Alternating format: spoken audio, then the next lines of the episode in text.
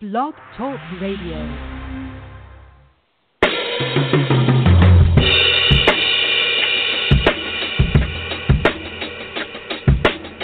All right, sports fans, how's everybody out there doing? William Martin coming at you one more time here on blogtalkradio.com with another edition of the 300 Pounds of Sports Knowledge Show. As always, I want to take this time out to thank all of you fine folks out there for tuning in this evening. And as always, the guest call in number is going to be 626 231 0309. I repeat, 626 231 0309. And on the on this wonderful first evening of October for 2017, I can gladly once again tell the world that Ms. Runner's baby boy is back on the air. Now, week number four in the NFL season is nearly in the books. And with that said, we were provided with some very good action this day. And I want to start off with a big one that took place in Foxborough as you had the defending Super Bowl champions and the New England Patriots coming in with a record of two and one, and they were hosting the two and one Carolina Panthers. Now it was knotted at three after the first quarter, but New England got the first touchdown of the game early in the second quarter when quarterback Tom Brady found wide receiver Chris Hogan from two yards out, which capped off an 11 play, 74 yard drive, which gave New England the 10 to 3 lead.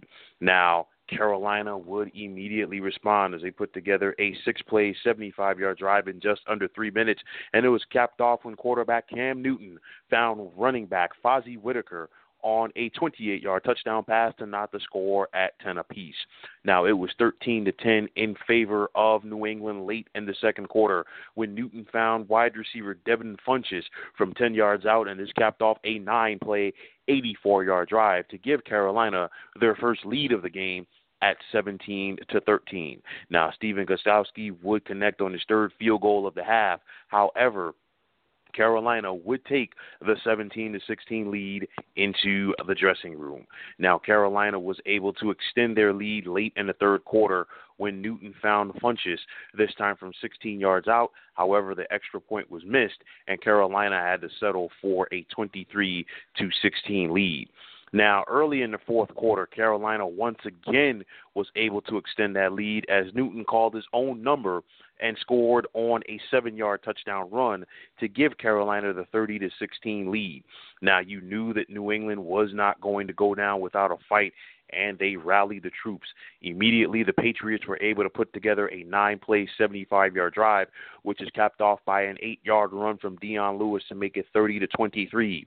And after a defensive stop gave the football back to New England, Tom Brady drove the Patriots down the field on a 10 play, 49 yard drive, which included them going forward on fourth down.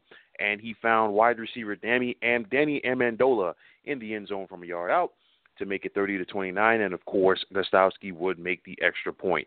Carolina would get the football back, and it did appear that New England did stop Carolina on the three and out. However, the Patriots were called for illegal hands to the face, which provided an automatic first down for the Panthers.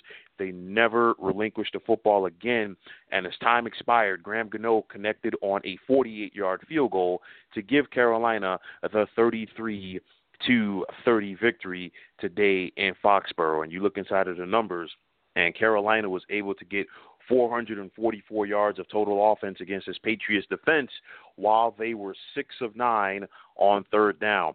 Carolina played a very disciplined game. Why? Because they only had one penalty today, and that is very tough to do in the NFL.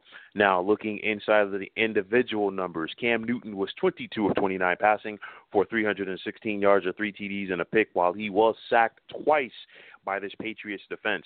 His counterpart in Tom Brady was 32 of 45 passing for 307 yards with two TDs and no picks, while he was sacked three times by this Carolina front. Rob Gronkowski was somewhat held in check today as he had four receptions for 80 yards, while James White did have 10 receptions coming out of the backfield for 47 yards. But I look at it like this with this New England Patriots team. It's been the same theme for the Pats early on this season, and they're just not making enough plays defensively. We saw it in week one where Kansas City had their way with them. We saw it in week two, in spite of the fact that they got the victory, where their defense gave up a ton of points to the Saints. We saw it last week where they had to fight scrap and claw at home versus the Houston Texans. And for New England, you got to look at things like this. You're two and two, but you very easily could be zero oh and four. And you know, a lot of it is on the defensive side of the ball. You saw that New England lost some very key components from their Super Bowl winning team. You look at Chris Long, he's now with the uh, Philadelphia Eagles. You look at Rob Ninkovich, he retired. Okay, and those are two guys up front. They might not have had the stats last year, but they were veteran guys and they knew how to go out there and make those key plays. The Patriots still don't have that. And I mean, but at the same time, we've seen it in recent years where New England has started off slow and they have really picked it up come late October, early November, they've been able to get their sea legs, so to speak, and get on a roll. And before you know it, they are once again the team to beat in the AFC East. Now, on the flip side for Carolina, credit where credit is due. First and foremost, to head coach Ron Rivera. This was a team that looked bad last week at home against the New Orleans Saints, and they really rallied the troops. And they, they they took the trip up north, and they went to a place where it is very difficult for road teams to get the victory, but they did it. And I think the biggest reason for that was the poise of Cam Newton. And, you know, this is all about the maturation process of one Newton. We already know that he does have one uh, MVP award under his belt. And now to go out there and get a big victory where nobody really gave them a chance. Remember, Carolina was a nine and a half point underdog coming into this contest. But all of the credit where credit is due, as Newton found a way to help his team and lead his team down the field to get a big victory over the Patriots in Foxborough. Now, looking ahead to uh, week number five for both of these teams, Carolina will be on the road to face the Detroit Lions, while New England will have a very short week as they will be on Thursday Night Football to take on the Tampa Bay Buccaneers. Now, two teams that were looking to get back on track, and there is no love lost between these two rivals. You had the two and one Pittsburgh Steelers traveling to take on the two and one Baltimore Ravens. Of course, the Steelers simply looked flat throughout their loss on the road last week versus the Chicago Bears, while the Baltimore Ravens went to London last Sunday and they got the brakes beaten off of them at the hands of the Jacksonville Jaguars. But the Pittsburgh Steelers put together a statement drive in the first quarter. Now, it did not result in a touchdown for the black and gold, but it did result in a 30 yard field goal by Chris Boswell. And the reason why I say it was a statement drive 16 plays, 84 yards, and it ate up nearly 10 and a half minutes worth of game time. And because of that, the Ravens' defense was fatigued and they never recovered from it. It was six to nothing late in the second quarter in favor of Pittsburgh when they finally got a touchdown as Le'Veon Bell punched it in from a yard out to give them 13 to nothing advantage. And just before halftime, Steelers quarterback Ben Roethlisberger found rookie wide receiver Juju Smith-Schuster from 11 yards out to make it 19 to nothing. Now Pittsburgh would go for the two-point conversion and fail, and they had to settle for the 19 nothing lead at the half. Now it was 19 to 3 in favor of the Steelers midway through the third quarter when Ravens quarterback Joe Flacco found former Steelers wide receiver Mike Wallace from 16 yards out to make it 19 to 9 as Baltimore would miss the extra point, and it appeared that the Ravens were going to find a way to make a comeback. But late in the fourth quarter, Le'Veon Bell salted the game away with a one-yard touchdown plunge to give Pittsburgh the 26 to 9 advantage. The Steelers would not look back today as they went on to get the 26 to 9 victory. And, and inside of the numbers, Pittsburgh possessed the football today for more than 35 minutes, and a big portion of that was their running game. The Steelers had 173 yards on the ground this afternoon, with Le'Veon Bell having a heavy dose of that. Why? 35 carries for 144 yards with two TDs. So for all of you fantasy buffs out there, that have Le'Veon Bell on your team, I guarantee you he made you a happy customer today. Also, the Steelers defense stepped up as they stacked Ravens quarterback Joe Flacco today four times, and they really shut down this Ravens offense. Looks like we have a caller coming in, so I'm going to bring the caller in. Caller, welcome to the 300 Pounds of Sports Knowledge Show. Hey, what's going on, man? This is Bryce calling from Brooklyn. Hey, how you doing? Hey, doing good. Just just wanted to call in real quick, talk about that Steelers Ravens game. Talk about my Steelers. Yeah, you know, I I had just uh, started uh, talking about it. I'm gonna you know let you allude to it. Uh, for me, I saw a Pittsburgh Steelers team, and we've seen this the past few years of the Steelers, where you know they play down to an opponent, and then they come back the next week and they get physical. And I think you know not only getting physical, but I think playing a team like the Ravens on the road, you know that you're always it's always going to be a physical game. Typically, the first team to 20 wins, and you know Pittsburgh it's early on, but I think they they had that sense of urgency. And granted, you know that first quarter drive did not lead to a touchdown, but anytime that you can possess the football for more than ten and a half minutes, it sets a tone. It wears out the defense, and to me, Baltimore never recovered after that. Yeah, yeah, I would have to I would have to agree with that. You know, there's there was a stat I saw that in the past like eight meetings, the team that leads after the first quarter tends to win the football game. When Baltimore and Pittsburgh play, I think it's a game of attrition. There's also a game mm-hmm. of momentum. If you can get the lead, particularly on the Baltimore Ravens, that offense has shown it is not really consistently a come from behind team. Pittsburgh came out, they drove, like you said, they drove the football. They were able to establish the line of scrimmage. I thought, you know, with, with Yanda being out, with Brandon Williams being out, Pittsburgh was able to give them the business on the line of scrimmage, and that's where they won the football game. One of the things you could see in Pittsburgh's front seven is they are strong and they are active. Those those seven starters get after you. Um, yeah. For a three-four defense, they have very good defensive ends. They've got a, a great up-and-coming player in Hargrave at the nose tackle, Shazier's at linebacker, and they have two outside linebackers that are young, athletic, and relentless in Watt and Bud Dupree. And those starters get after your offensive line. Ravens down a couple guys on the offensive line. They really took it to them in the trenches. Yeah, I mean Pittsburgh. You know, if you look at it like this, Cleveland, they're Cleveland. So I mean, you really can't expect anything from the Browns. Cincinnati, you know, they look like they've taken a step back this season. Baltimore appears to be the closest competition for Pittsburgh in that division. But you know what?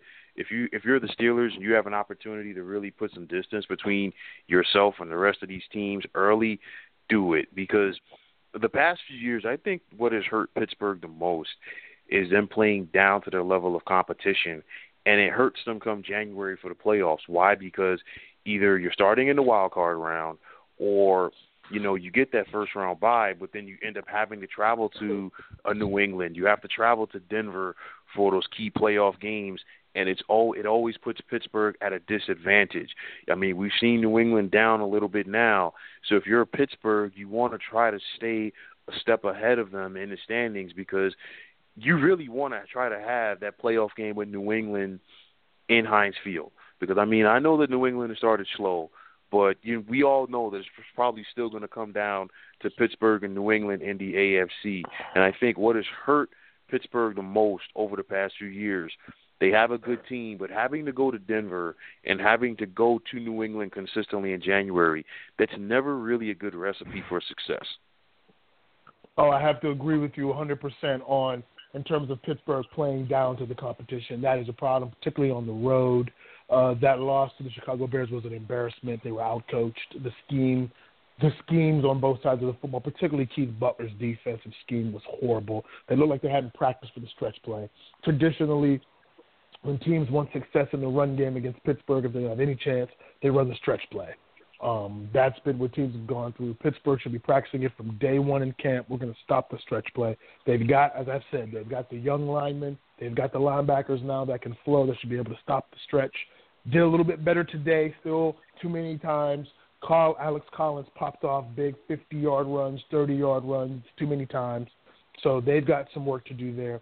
in terms of going to New England, that's the, really the team that I feel you know you you want to stay away from them because they haven't figured that out. Denver, they beat Pittsburgh in the playoffs with a lot of injuries. I felt Pittsburgh should have won that football game, when with turnover late in the game. I think Pittsburgh, since 2015, since we've really seen the Denver defense, I put that in quotes, really rise up. They've been no match for Pittsburgh's offense. Pittsburgh has gone up and down the field. They can't stop Ben. Too many weapons. Um, but I think if you if you don't drop a lot of those games this season, I think the fact that you've gone on the road in Cleveland in the first game where anything can happen, and now you've gone to Baltimore, you got two good road wins in the division. I think you're sitting really good. And um, yeah, I like where the team is going, but there's a lot of room for improvement. Um, too many penalties on offense, too many pre-snap penalties. Ben's missing too many wide open receivers on the road. Guys just running free. He can't get him the football. So he's an all-world quarterback. He's got to play more like it. Yeah, and I mean, we you look ahead to next Sunday, and Pittsburgh has Jacksonville at home, and Pittsburgh has already opened up as a nine-point favorite. So I mean, it's good on one thing that the Steelers are home, but it's also scary that they're a nine-point favorite because typically when Pittsburgh is a big favorite, the game is much closer than that. And I mean, you look at the fact that Jacksonville has shown that they can run the football this year. But even with that said, I think that's a game where Pittsburgh you needs to go out there. You know what? Let's get up on this team early.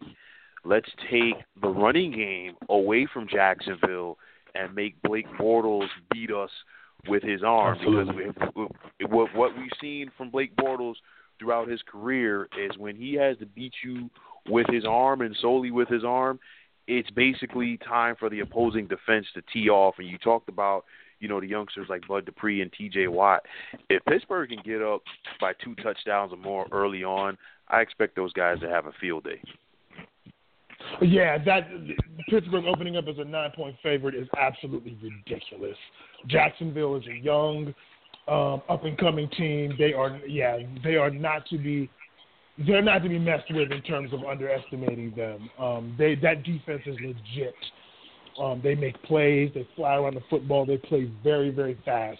And when you play fast in the NFL like they do, you got a chance to create some havoc, which they've done. I thought they should have won that game today against the Jets, um, but they're mm-hmm. young, and so right. you know, learning how to win. But that defense is for real. Do not get it twisted. There's a, you know, say what you want. There's a reason why I was a top, I believe, eight fantasy defense um, mm. because they've got a lot of talent. They have two very good young corners that are going to play really aggressive. They're going to press you. They're probably going to talk a lot.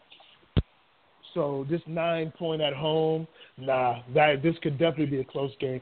And the key to all of these early games for Pittsburgh with the team they have, just like you said, you got to get the early lead.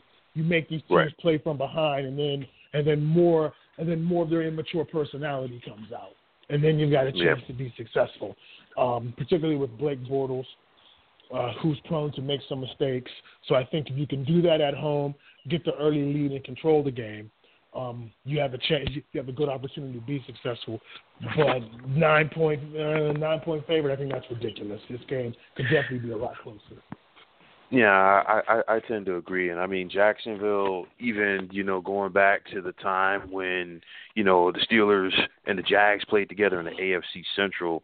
You know those games were always tight. It didn't matter oh, always. whether it was in Northern Florida or it was in Western PA. Those games, you know, were always tight. Now I want to get your opinion on one team here, the Buffalo Bills, because you talked about defense, and the Bills defensively have been lights out so far this season. I mean, granted, right. you know, the first game was against the Jets. You know, they had a Broncos team that's like offensively so so last week. And today, you know, they faced the Falcons and of course both Julio Jones and Mohamed Sanu left the game with injuries. But you look at this Bills team that really went out there and made a difference as Buffalo was able to go on the road and get the victory against the Atlanta Falcons. And you're looking at this Bills team, they're playing solid defense. They're not allowing teams to score points. They forced two interceptions from Matt Ryan today. They had 117 yards rushing. Tyrod Taylor only threw the ball 20 times while Buffalo rushed the football 36 times. do you really think that Buffalo has what it takes to be a playoff team in 2017 and break that drought that goes back to 1999 as far as them not making the playoffs?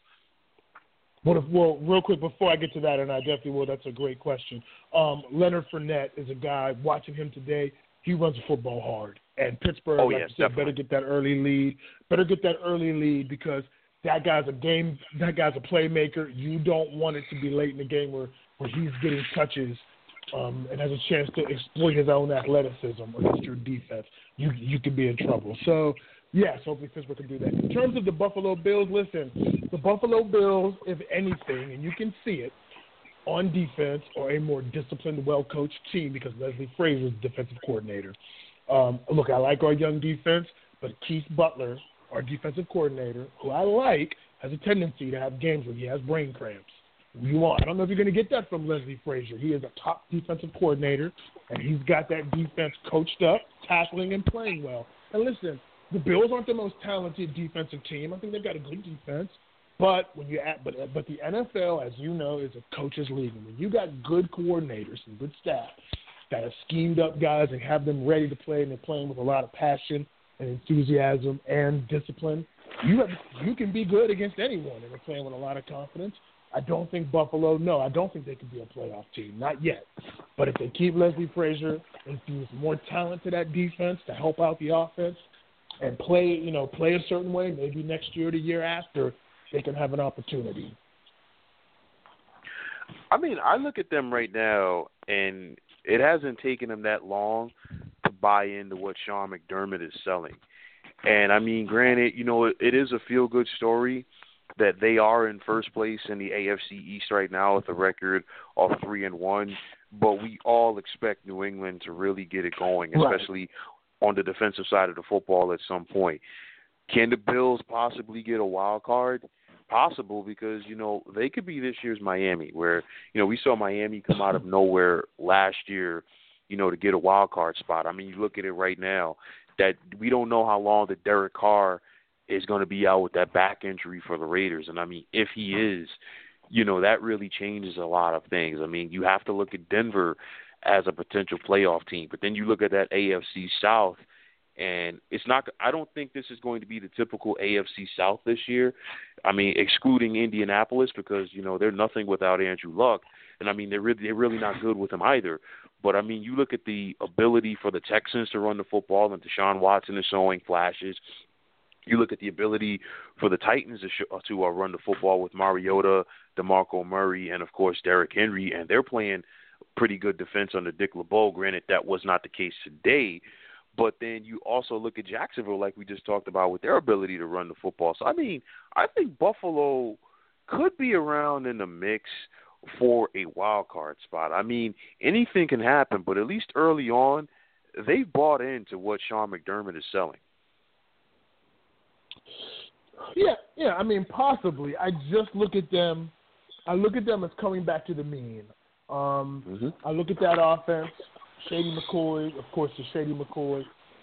I'm Tyrod Taylor. The consistency. I'm not sure over a 16 game schedule he can be consistent. Um, I think the defense right. will be well coached. They definitely look like they've brought in, but I'm not sure this is the year that that they do it. I fully expect Oakland, uh, the, the AFC West to have three playoff teams: um, Oakland, Denver, and and Kansas City. Kansas City. Um, the, yeah, the AFC South still not sold on. You got to see what happens with Deshaun Watson throughout the whole the whole season. But I like what I see. Um, but the Bills, hey, they're playing disciplined football. They're giving themselves to be a physical. They're giving themselves a chance to win. Um, that's what Pittsburgh has, that's what Pittsburgh has to do. They have to play. They have to definitely move to play more discipline. Too many penalties. Um, penalties kept that game closer than what it needed to be, and then right. Roethlisberger missing throws. So the Bills right. being disciplined on defense is helping their cause. Yeah, definitely. I mean, Buffalo, they're believing right now. I mean, again, 1999, you know, was the last time the Buffalo uh, made the playoffs. Of course, they were the victims of that Music City miracle. And who knew that when Buffalo walked off of the field that afternoon, that it would be nearly 20 years later, and they have still not made the playoffs. You know, and for me, it's one of those things where you know, the Bills, they just had they were so close throughout the 90s. I mean, four straight trips to the Super Bowl, and I mean, who knows how different that we'd be talking about this franchise right now had Scott Norwood made that kick. Uh, you know, then you go back uh to, you know, that Music City Miracle and I, I really think, you know, that fan base up there in western New York, I mean, they are just itching to explode. I mean, I go back I wanna say correct me if I'm wrong, I think it was two thousand four where Buffalo went into Week 17 with a winning in scenario, and they faced Pittsburgh and lost, and then the Jets got the second wild card, and I mean that was a home game. Uh, so I mean, this Buffalo franchise, they just need something to get over the hump, and I think that their good start right here, you know, something for them to feel good about. Granted, they still have to play uh, New England twice this year. So I mean, you, I mean, you don't know what's going to come out of those games, but I mean, right now, at least if you're Buffalo, you definitely got to feel good about this. Yeah, definitely. Look, three and one is three and one, and mm-hmm. yeah, I mean, you'll take it as you, as it comes, but can they sustain it? That's what that's what we have to see. Um, I actually have to head on out, but I wanted to leave. I wanted to leave with this. I think okay. When it comes to when it comes to Pittsburgh, I think when you look at their offense, they mm-hmm. play. You know, week one, week one you always throw out because anything can happen in week one with any team, no right. how bad the team is or good the team is. So Browns were game on the road, but I think they played the Vikings, they played yeah. the Ravens, they have the mm-hmm. Jaguars coming up, they have the Chiefs coming up, they have the Lions coming up. So those right there five pretty good defenses that they're going to see as their offense gets on track. If they come out of that looking, if they come out of those games with wins, Pittsburgh's going to be sitting real pretty because I think the rest of their schedule they're not going to face defenses um, quite like the ones that they played in the beginning of the season, and hopefully they're hitting their stride, um, and and we'll see how that goes. Well, you know, j- just before you go, I always first and foremost always appreciate you calling in. I just want to add to that. I think you know Martavis Bryant coming back this year is going to help them big time because you know this guy was out of football for all of 2016 and you could see early on this guy is motivated and I think he's motivated to the point that you know he's put his past issues behind him and he knows that this is an opportunity for him to be a part of something special and I've been saying it ever since last season when Big Ben you know threw it out there that he might retire I think the Pittsburgh was going to come into the season all in, you know, trying to get to that Super Bowl because this is probably it for Big Ben. You know, win, lose or draw. So I, I, I mean, just to just to piggyback off of what you said, I think Pittsburgh is going to be focused this year. I'm not saying that they get home field advantage, but I I do think at the very least I think they get a first round bye because in recent years they've seen how important it is. And for you to have to not get on a plane in January and have somebody have to get on a plane to come play you is a big difference. Absolutely. Yep, absolutely. All right, man. Well, I got to get off the phone. Always good talking with you. All right, man. It's always a pleasure. Thanks again, man. Take care. You too. Now, moving right along and staying in the AFC, we have the uh, two and one Oakland Raiders traveling to take on the two and one Denver Broncos, and both of these teams were looking to get back on track after they fell on the road last Sunday. And it was Denver who got the scoring going midway through the first quarter when quarterback Trevor Siemian connected with tight end AJ Derby from 22 yards out, and it gave Denver the early seven to nothing advantage as this capped off a seven-play 88-yard drive. Now it was 10 nothing in favor of the Broncos late in the second quarter when Raiders quarterback Derek Carr connected with wide receiver Johnny Holton on a 64-yard touchdown pass to make it 10 to 7. Now, this game really changed during the third quarter when Carr sustained a back injury and he was taken out of the contest and he would not return. Carr would be replaced by former Buffalo Bills quarterback E.J. Manuel, who was 11 of 17 for 106 yards with no TDs and a pick in relief. And the uh, the Raiders rather did have an opportunity to come from behind and steal this game late. But Manuel was picked off, and the Raiders, pardon me, the Broncos rather, were able to run out the clock, and Denver escaped with the 16 to 10 victory this afternoon in Mile High. And you look inside of the numbers, and the Broncos got back to running the football, which is something that they were unable to do last Sunday in their loss against the Buffalo Bills, led by C.J. Anderson today, who had 95 yards on the ground. Denver, as a team, was able to rush for a buck 43. Amari Cooper was really shut down by this Broncos defense as he only had two receptions for nine yards, and a lot of that was due to the fact that AC number one didn't have his quarterback for the whole game in Derek Carr. But on top of that, there was no Michael Crabtree today, so that really changed what the Raiders were able to do this afternoon. And you know, Derek Carr hopes to play in the Raiders next game, but I'll tell you like this: if the Raiders are not going to have a healthy Derek Carr out there, a la last season, they really do not have a leg to stand on. But on the flip side for the Denver Broncos, you know, you look at this squad and they are a different team at Mile High. And we saw them get away from running the football effectively last week, and I think that was a credit to the the defense of the Buffalo Bills. But I think it was important for Denver to get back on track uh, this afternoon at home as they look to try to keep pace with the Kansas City Chiefs for the top spot in the AFC West. Now, for Denver, they will have their bye week next Sunday, while Oakland will find themselves at home taking on the Baltimore Ravens. Folks, as always, the call in number is going to be 626 231 0309. I repeat, 626 231 0309.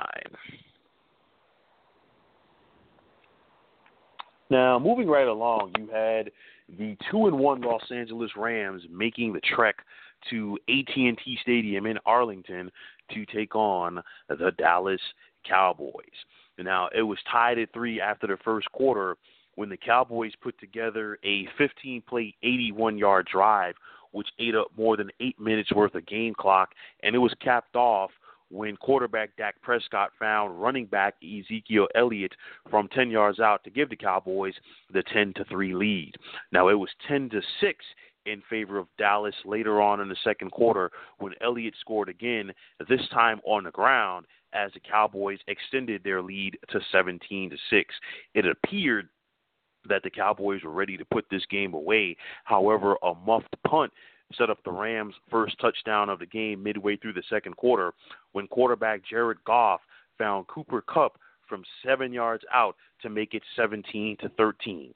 Dallas would immediately respond as they put together a nine play, 75 yard drive, which is capped off when Dak Prescott found Brice Butler from 10 yards out to extend their lead to 24 to 13. Now it was 24 to 19 in favor of Dallas late in the third quarter when Jared Goff found running back Todd Gurley coming out of the backfield for a 53 yard touchdown pass as the Rams had their first lead of the contest at 26 to 24. Now, a pair of Greg Zuerlein field goals would extend Los Angeles' lead over Dallas to 32 to 24, but midway through the fourth quarter, Dallas did mount a rally when Prescott found James Hanna on a 28-yard touchdown pass to make it 32 to 30. However, Dallas would attempt the two-point con- uh, conversion and come up short and the score remained 32 to 30. Another Zuerlein field goal made it 35 to 30, and the Cowboys attempted to go ahead once again, but they were denied and shut down as the Rams went on the road this afternoon and got the 35 to 30 victory over Dallas. And you look inside of the numbers, Jared Goff was 21 of 36 passing for 255 yards or two TDs and no picks, while the Rams had 168 yards on the ground, with 121 of those coming from Todd Gurley on 23 carries. Gurley also managed to lead the Rams in receiving yards and receptions as he had seven grabs for 94 yards with a TD. Now, on the flip side for Dallas, Dak Prescott had similar numbers to Goff as he was 20 of 36 passing for 252 yards with three TDs and one pick while he was sacked once, while Ezekiel Elliott had 85 yards on the ground. Alfred Morris also had 76 yards on the ground, and as a team, Dallas had 189 yards on the ground. Now, Dez Bryant did lead the way for the Cowboys receiving corps with five receptions for 98 yards, but Dallas's defense simply could not stop the Rams and make those key plays, and thus they lost at home this afternoon. But for the Cowboys, it's plain and simple. They are finding out that it is not going to be as easy as it was last year for them to go out there and win games. And number one, I look at this Dallas defense because teams have really been able to run on them. And when you look at the difference in Dallas's wins as opposed to Dallas's losses, it comes down to their opponents and their ability to run the football on the Cowboys. We saw it a few weeks ago against the Denver Broncos, and we saw it again this afternoon versus the Rams. Now, on the flip side for the Rams, you look at the youngster at head coach and Sean McVay, and he has really done a terrific job in working with Jared Goff at quarterback. Jared Goff seems much more comfortable and he seems much more sure of himself at quarterback this year as opposed to his rookie campaign. And I think a lot of it is due to the fact that McVay knows how to work with the youngster at quarterback.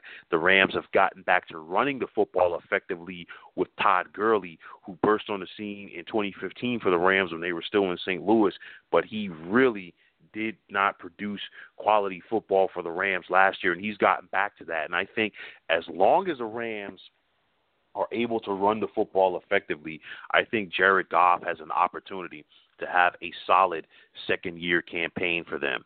Now, you look ahead to week number five for both of these teams. The Rams will be at home to host the Seattle Seahawks, while for the Cowboys in week number five, let's see where Dallas is. Dallas will host the Green Bay Packers next Sunday afternoon. Folks, as always, the call in number is going to be 626 231 0309. I repeat, 626 231 0309. Now, a team that shares the NFC East with the Dallas Cowboys are the New York Football Giants, and they were looking to get their first victory of the year this afternoon when they travel to Tampa to take on the Buccaneers. However, the Buccaneers would get the scoring going as midway through the first quarter, quarterback Jameis Winston connected with wide receiver Mike Evans from six yards out to give Tampa the seven to nothing advantage. Later on in the first quarter, Winston would find rookie tight end OJ Howard from 58 yards out to give the Bucks the 13 to nothing lead as Nick Folk mixed missed, excuse me, the extra point. Now it was 13 to 3 in favor of uh, the Bucks late in the second quarter when Eli Manning called his number, his own number, and ran it in from 14 yards out to make it 13 to 10. And it's sad that this is week number four, and we're talking about the Giants just getting their first rushing touchdown of the season. It was 16 to 10 late in the third quarter when Manning would find rookie running back Wayne Gallman from four yards out to give the Giants their first lead of the contest at 17 to 16.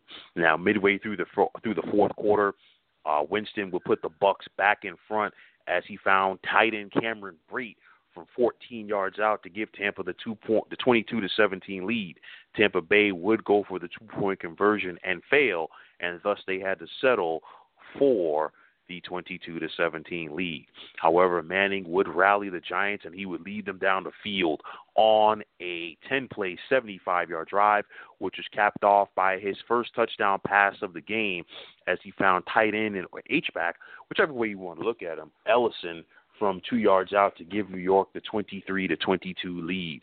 The Giants would go for the two point conversion, and they were unsuccessful. And they were hoping that their defense would lead them to their first victory of the season.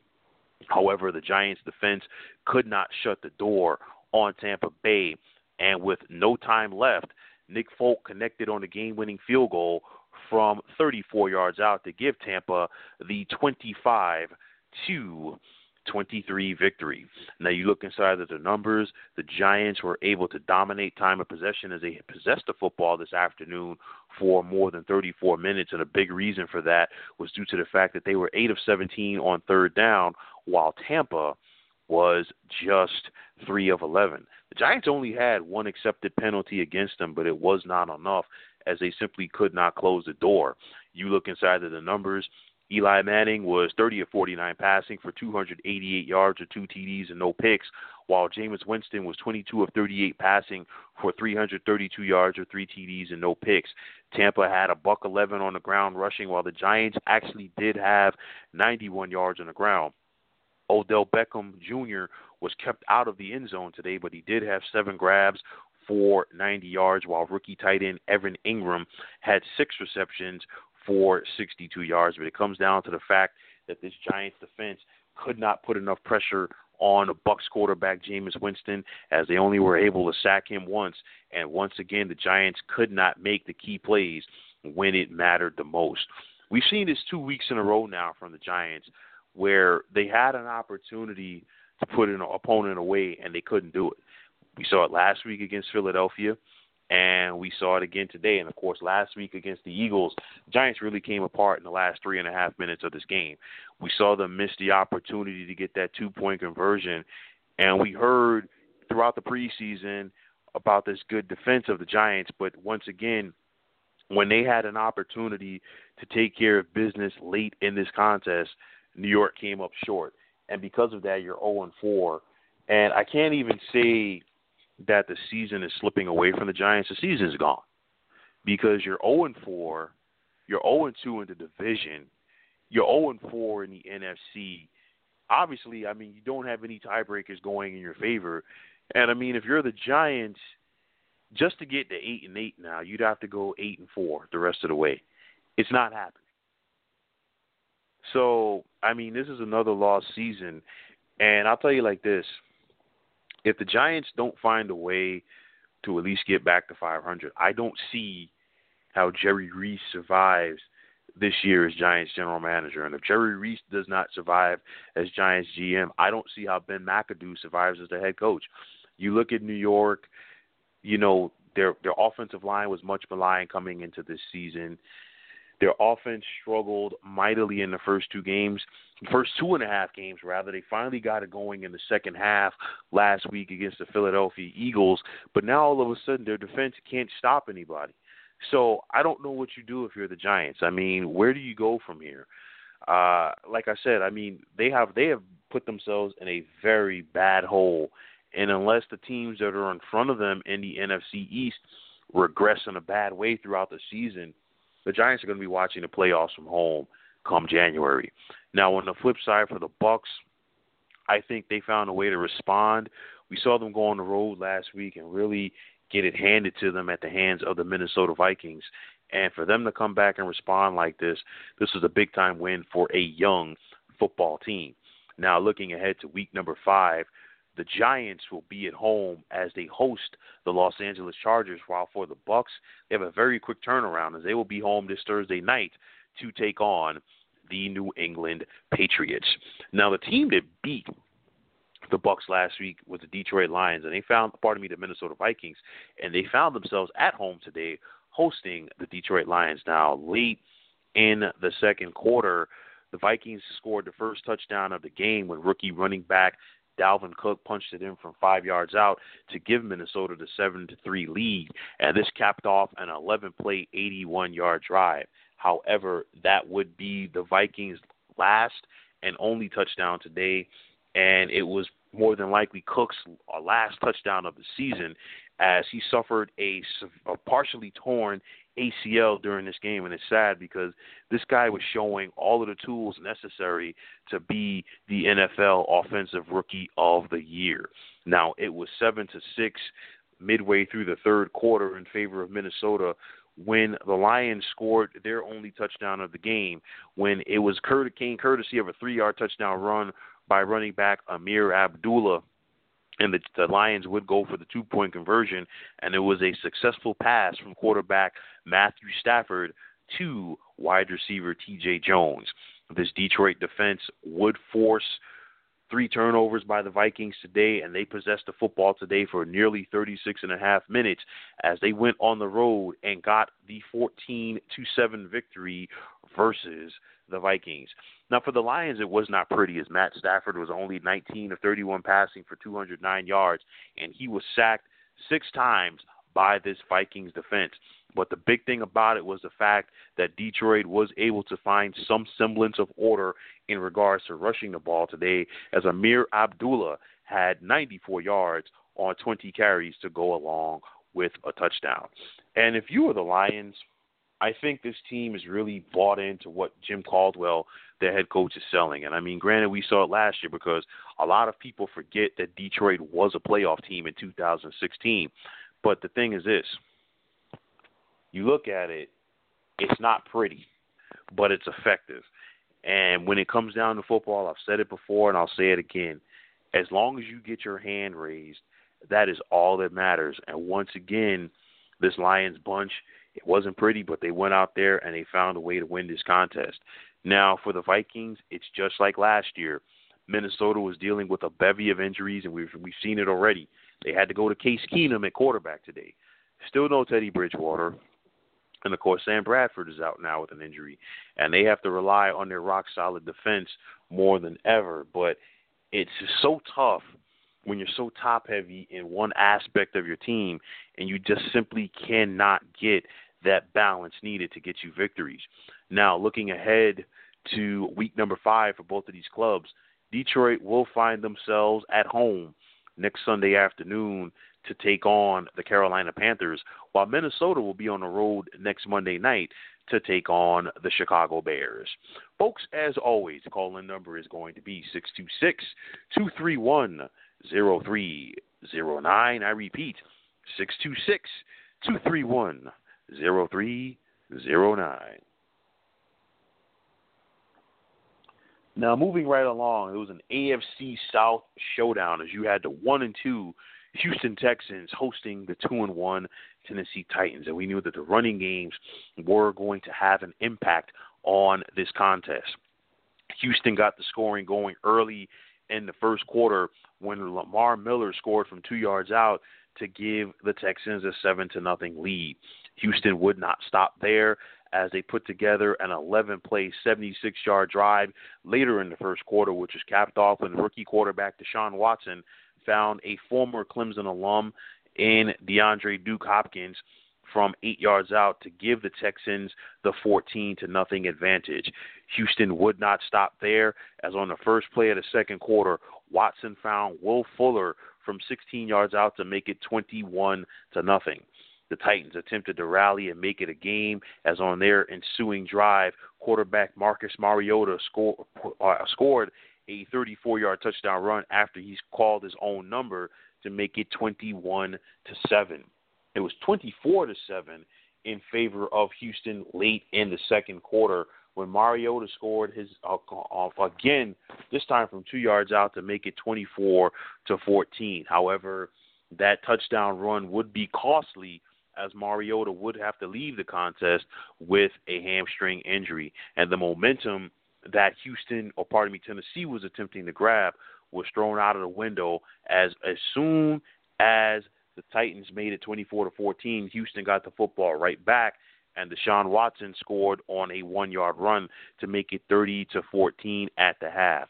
Midway through the third quarter, the Texans would put this game away as Watson found Will Fuller again and this capped off a 14 play 75 yard drive, which ate up more than eight minutes of game clock. And this was the opening drive of the second half, and it's made it 37 to 14. And the Texans would not look back this afternoon as they won going away by the score of 57 to 14. Now, this afternoon, Tennessee only possessed the football for a little bit more than 20 minutes. They also turned the football over five times. I don't care who you are. You are not going to win that many games at the Pee Wee level if you only possess the football for one third of the game time. And it came down to the running game. Houston had 173 yards on the ground. Duke Hopkins had 10 receptions for a buck 07 with a TD, and Deshaun Watson looked very comfortable in that pocket today as he was 25 of 34 passing for 283 yards with four TDs and one interception. And I'll tell you like this, it is not taking Deshaun Watson that long to get adjusted to the pro game, and one word comes to mind: maturity. Deshaun Watson showed it throughout his collegiate time at Clemson, especially coming back to lead the Tigers to the national championship last season. And I think Deshaun Watson wants to go out there and humble some people because there were a lot of teams that passed over him in the first round of the NFL draft this past spring. And this guy can ball, plain and simple. And I think he's a winner. And I think this is a guy that within three or four years, he could have the Houston Texans in the Super Bowl. Now, on the flip side for the Tennessee Titans, we know that Tennessee is a running team. And when it got to the point that it was 21 to nothing, I figured that this game was over and the Titans proved me right. Why? Because they are a team that is not equipped to play comeback ball like that because they do not air it out. And for the Tennessee Titans, the only thing I can say is, you know what, this only counts as one loss even as bad as it was, yes, they were taken behind the woodshed. Yes, it looked very bad, but for them, they've got to find a, find a way to get back on track and get back on track very soon if they want to hang around in the AFC South.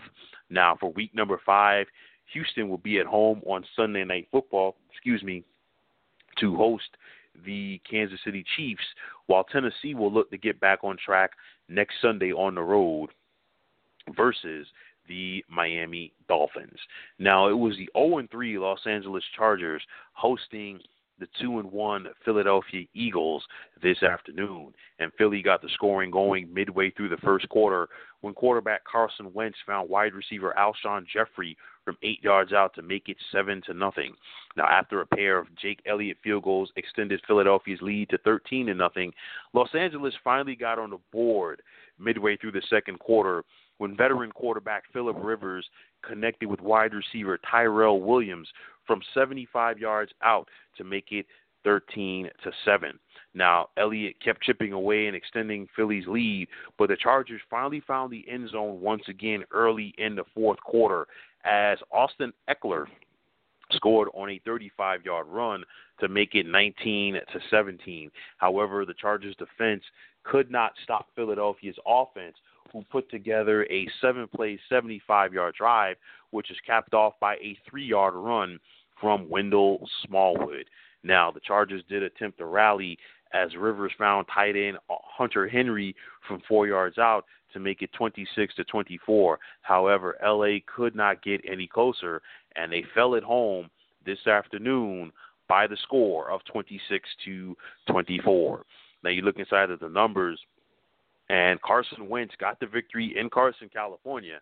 He was 17 of 31 passing for 242 yards with TD, while his counterpart Philip Rivers was 22 of 38 passing for 347 yards with two TDs. But a big difference in this contest was Philly's ability to run the football. We know that Darren Sproles is not there as he was lost for the season last week versus the Giants.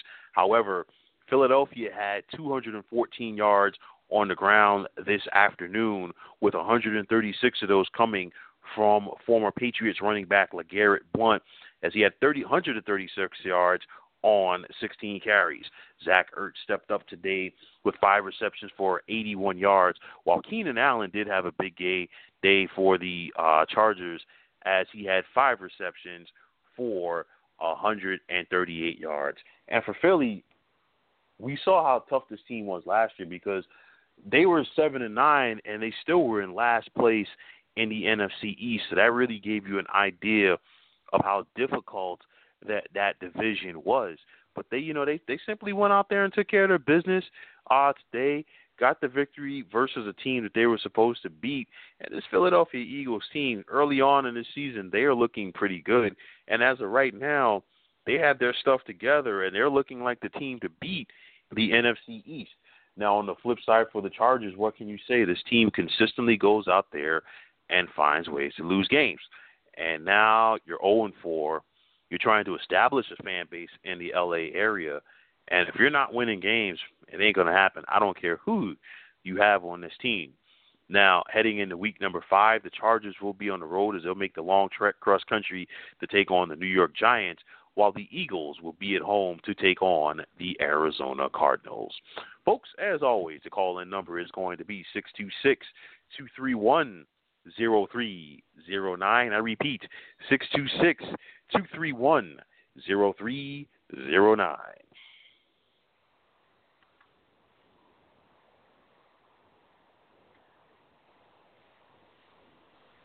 Now, in the Battle of Ohio, you had the winless Cincinnati Bengals making the trip north to take on the winless Cleveland Browns. And it was just going to be a matter of who would answer the bell in this contest.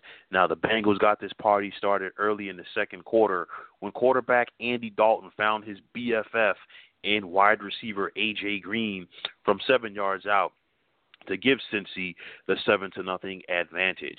Now, late in the second quarter, the Bengals would extend their lead as Dalton found Tyler Kroft from three yards out, and this capped off a 13-play 88 yard drive, which ate up nearly seven and a half minutes of game time as Cincinnati was up now 14 to nothing. And just before the first half ended, Dalton found running back Giovani Bernard on a 61-yard touchdown pass to give the Bengals the commanding 21 to nothing lead at the half. That was all that Cincinnati would need this afternoon as they cruised to the very smooth and easy 31 to 7 victory. And you look inside of the numbers, Andy Dalton had one of his best games as a pro as he was 25 of 30 passing for 286 yards, with four TDs, most importantly, no interceptions, while he was sacked three times. His counterpart and rookie quarterback DeShone Kizer was 16 of 34 passing for 118 yards, and he never got it going. And I look at this Bengals team. They were dominated at home by the Ravens in week one. They lost a tight one in week two at home at the hands of the Houston Texans. They came back and were game last week on the road versus the Packers after the Bengals did make the change in offensive coordinators, firing Bill Lazor and going with Ken Zampese, or pardon me, firing Ken Zampese and going with uh, Bill Lazor. And you look at this team right now, and they finally got on track. Why? Because they found a squad that was worse than them. And sometimes all it takes is just that one victory to get the ball rolling and get things turned around. And it's good that Cincinnati got the win, but I don't think that they have what it takes to be a playoff team now, just due to the fact that they put themselves in such a tough hole. But for the Cleveland Browns, what can you say? It's the same old song. It's a new year. The Browns still don't have a win, and I really don't see too many more wins or too many more opportunities, rather, for victories on the docket this year for the Cleveland Browns. This is the type of organization that we are dealing with. Now, you look ahead to week number five for both of these clubs, and Cleveland will be at home to host the New York Jets, while Cincinnati will be at home to take on the Buffalo Bills. Now, this morning in London, you had the one and two New Orleans Saints taking on the one and one Miami Dolphins, and for the second week in a row, we saw a lopsided victory or lopsided game rather go on in the UK as the Dolphins cruised, or pardon me, the Dolphins were shut out rather at the hands of the Saints, twenty to nothing. And inside of this contest, Drew Brees, the Saints starting quarterback, was twenty nine to forty one passing for two hundred sixty eight yards or two TDs and no pick. Uh, and while his counterparts, his counterpart rather, in Jay Cutler was twenty of twenty eight passing for a buck 64 with no TDs and an interception, and he was sacked four times by the Saints defense. And you want to talk about a difference that two weeks make.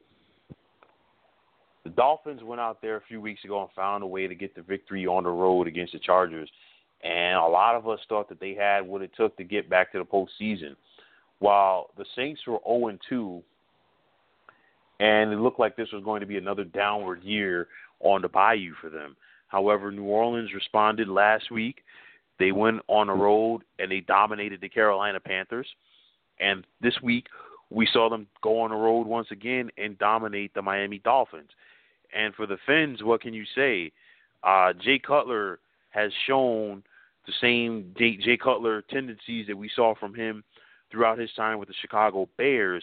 As he had the interception today, he wasn't on the same page with his wide receivers, and this was a guy with you know the all shucks look that you know he's simply not going out there and making it happen. And Miami has gotten away from what made them good last year. The Dolphins have to find a way to run the football. If they can't run the football, forget about it. They don't have a chance. So, I mean, at some point it's gut check time. I figured last week was going to be that opportunity. Why? Because Miami went on the road and were dominated by the Jets. But I mean, we can't lose the fact that this team has not played a home game yet this season, and we're going into week number five. So that just gives you an an idea of what they were what they've been struggling with uh, you know, as they were moved around due to the aftermath of one Hurricane Irma. But for the Fins, it's gut check time. There's no ifs, ands, or buts about it right now. You got to find a way. This is this is where the rubber meets the road, and you got to go out there and you got to find a way to take care of your business. Now, you look ahead to week number five for both of these clubs. Miami will finally have their first home game, official home game of the year when they host the Tennessee Titans, while for New Orleans in week number five, they head into their bye week.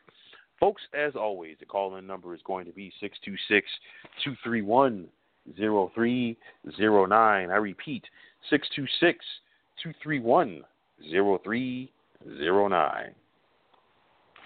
Now, after the Jets shocked the Dolphins, they were looking to get back to 500 today as they hosted the Jacksonville Jaguars. But Jacksonville got the scoring going midway through the first quarter when they put together a 10 play, 61 yard drive, which was capped off when quarterback Blake Bortles found rookie running back Leonard Fournette for his first touchdown reception of his NFL career to give the Jaguars the early 7 to nothing advantage. However, any momentum that Jacksonville had was immediately taken away, as on the Jets' first play from scrimmage after that touchdown drive, Bilal Powell scampered 75 yards for a touchdown run to knock the score at seven apiece. Now it was tied at 10 early in the third quarter when the Jets' offense exploded for another big play. This time it was running back Elijah McGuire from 69 yards out to give the Jets their first lead of the game at 17 to 10. It was 20 to 10 in favor of the Jets heading to the fourth quarter before Jacksonville was able to rally. Myles Jack picked up an 81-yard fumble return and returned it for a touchdown to make it 20 to 17. And with just under a minute left in regulation, Jason Myers connected on his second field goal of the game to knock the score at 20 apiece. However, the overtime period was not for the faint of heart as both of these teams went out of their way to find ways to lose this contest, and it was Jacksonville that would ultimately find a way to lose as they fell this afternoon on the road to the Jets in overtime by the score of 23 to 20. And you look inside of the numbers, Blake Bortles had a typical Blake Bortles game as he was 15 of 35 passing for just 140 yards with a TD and a pick while he was sacked one time. Jacksonville did have some success on the ground as they had 175 yards rushing, with 86 of those coming from Leonard Fournette. But you look at this Jets offense, which produced 256 yards on the ground, 163 from Bilal Powell, and 93 from Elijah McGuire, while Josh McCown was sacked five times and he did throw a pick, but he still managed to go 22 of 31 for 224 yards. And most importantly, he didn't go out there and lose the game for the Jets as Gang Green found a way to get to the 500 mark this afternoon. And if you're the Jets, you know, you got some momentum for yourselves. Uh, last week after you got the victory versus uh, the Miami Dolphins at home, and now you were able to capitalize off of that and keep that momentum going for yourself as you were able to pick up the W today against the Jacksonville Jaguars. And for the Jags, it's plain and simple. If you want to be a playoff team or you want to be a respectable team first, these are the contests that you must go out there and find a way to win.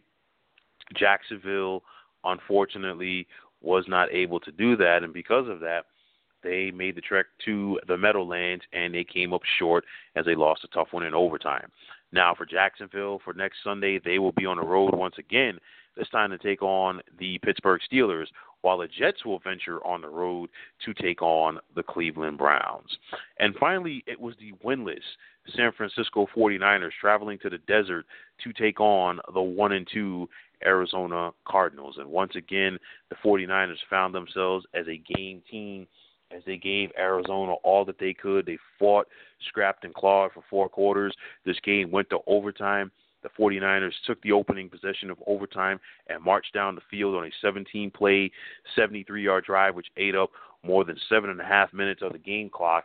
And the only time that Arizona touched the football following Robbie Gould's fifth field goal of the game for San Francisco, they scored the game's only touchdown in the contest, at which, as with just about 30 seconds left in the overtime frame.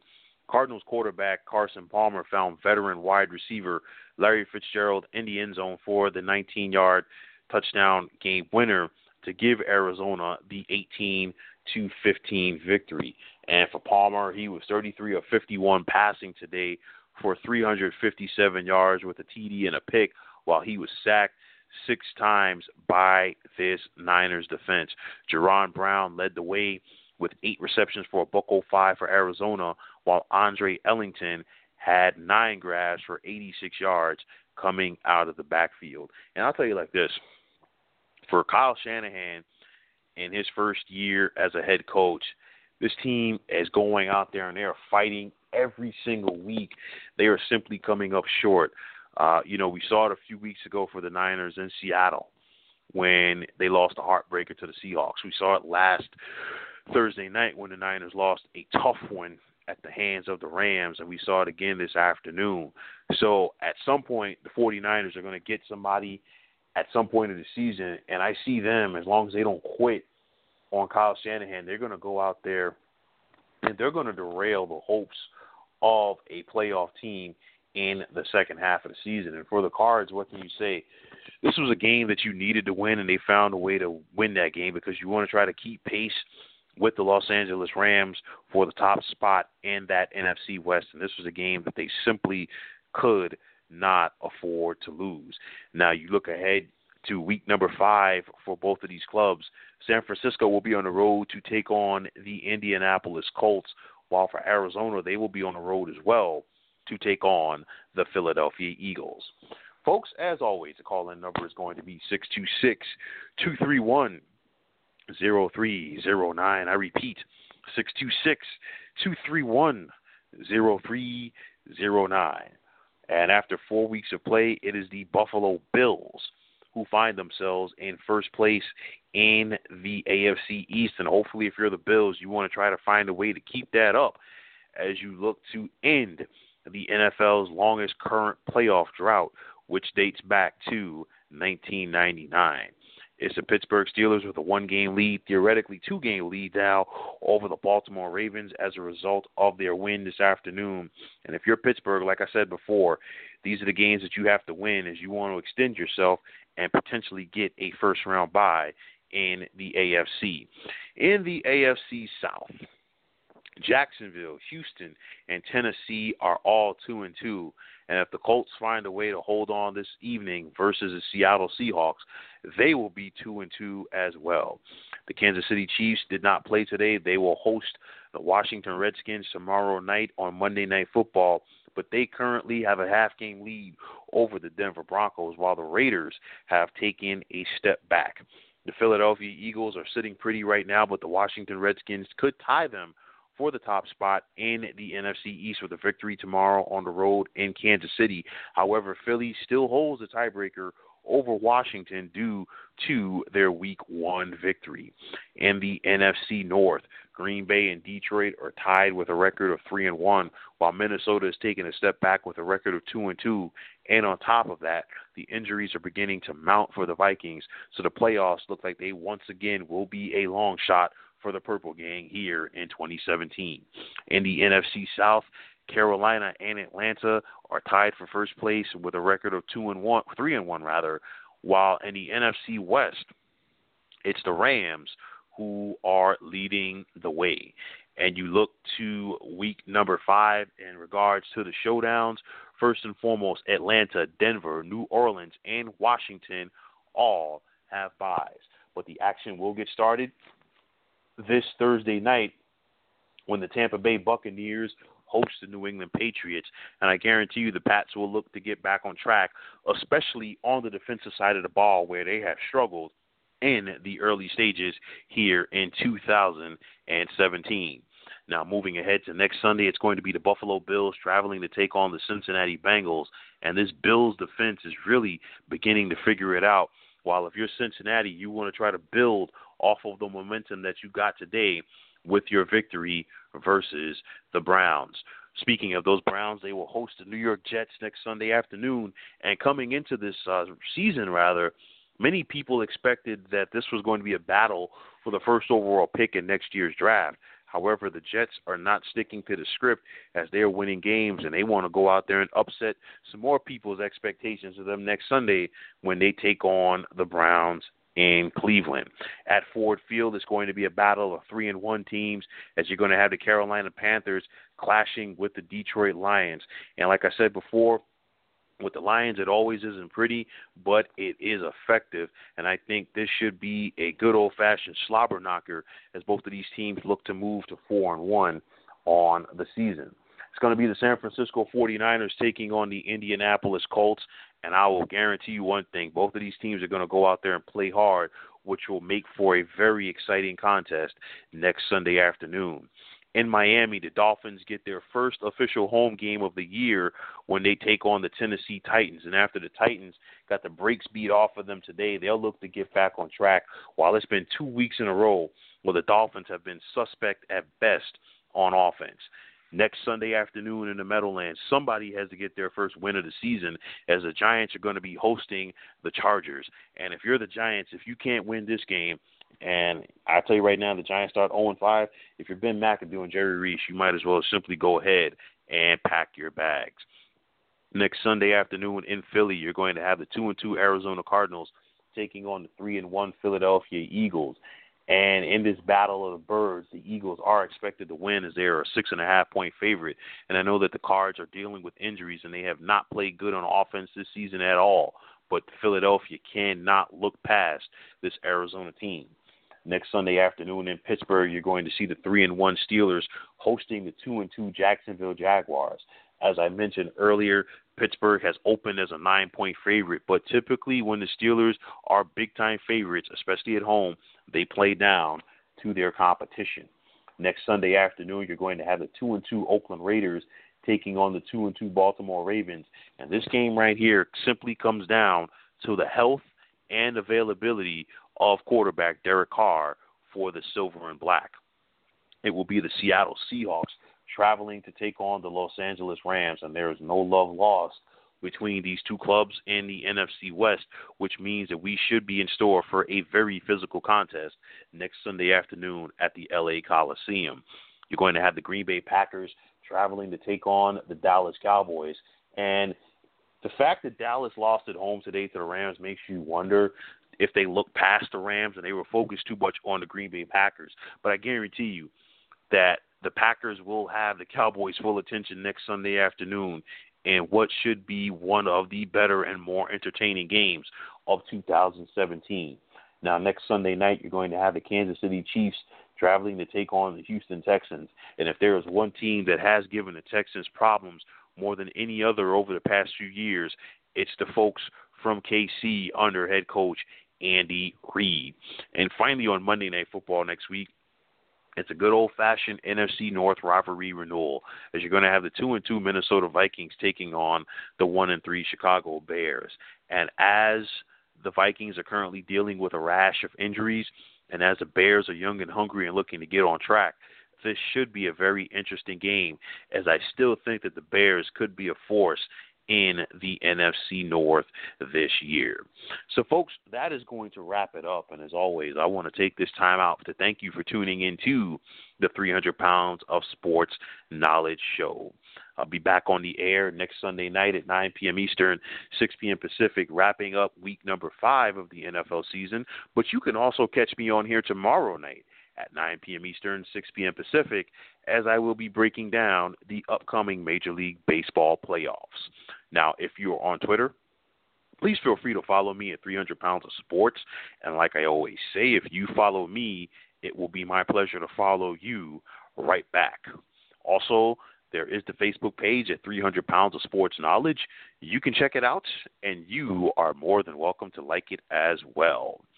And as always, you can always check me out on 300 pounds of sports knowledge.com, where I fancy myself as being the total sports package for the total fan. And today I talked about the struggles of Butch Jones and his Tennessee Volunteers football program. As always, much love to 150 pounds of sports knowledge. She knows who she is, and without her, none of this good stuff that you are hearing is possible. And as always, much love to my wonderful daughter, Penelope. And like I always say, it is a pleasure to watch her grow and develop and continue to, to develop on a daily basis. So, once again, fine folks, my name is William Martin. Take care, and thanks once again for tuning in to the 300 Pounds of Sports Knowledge Show here on blogtalkradio.com.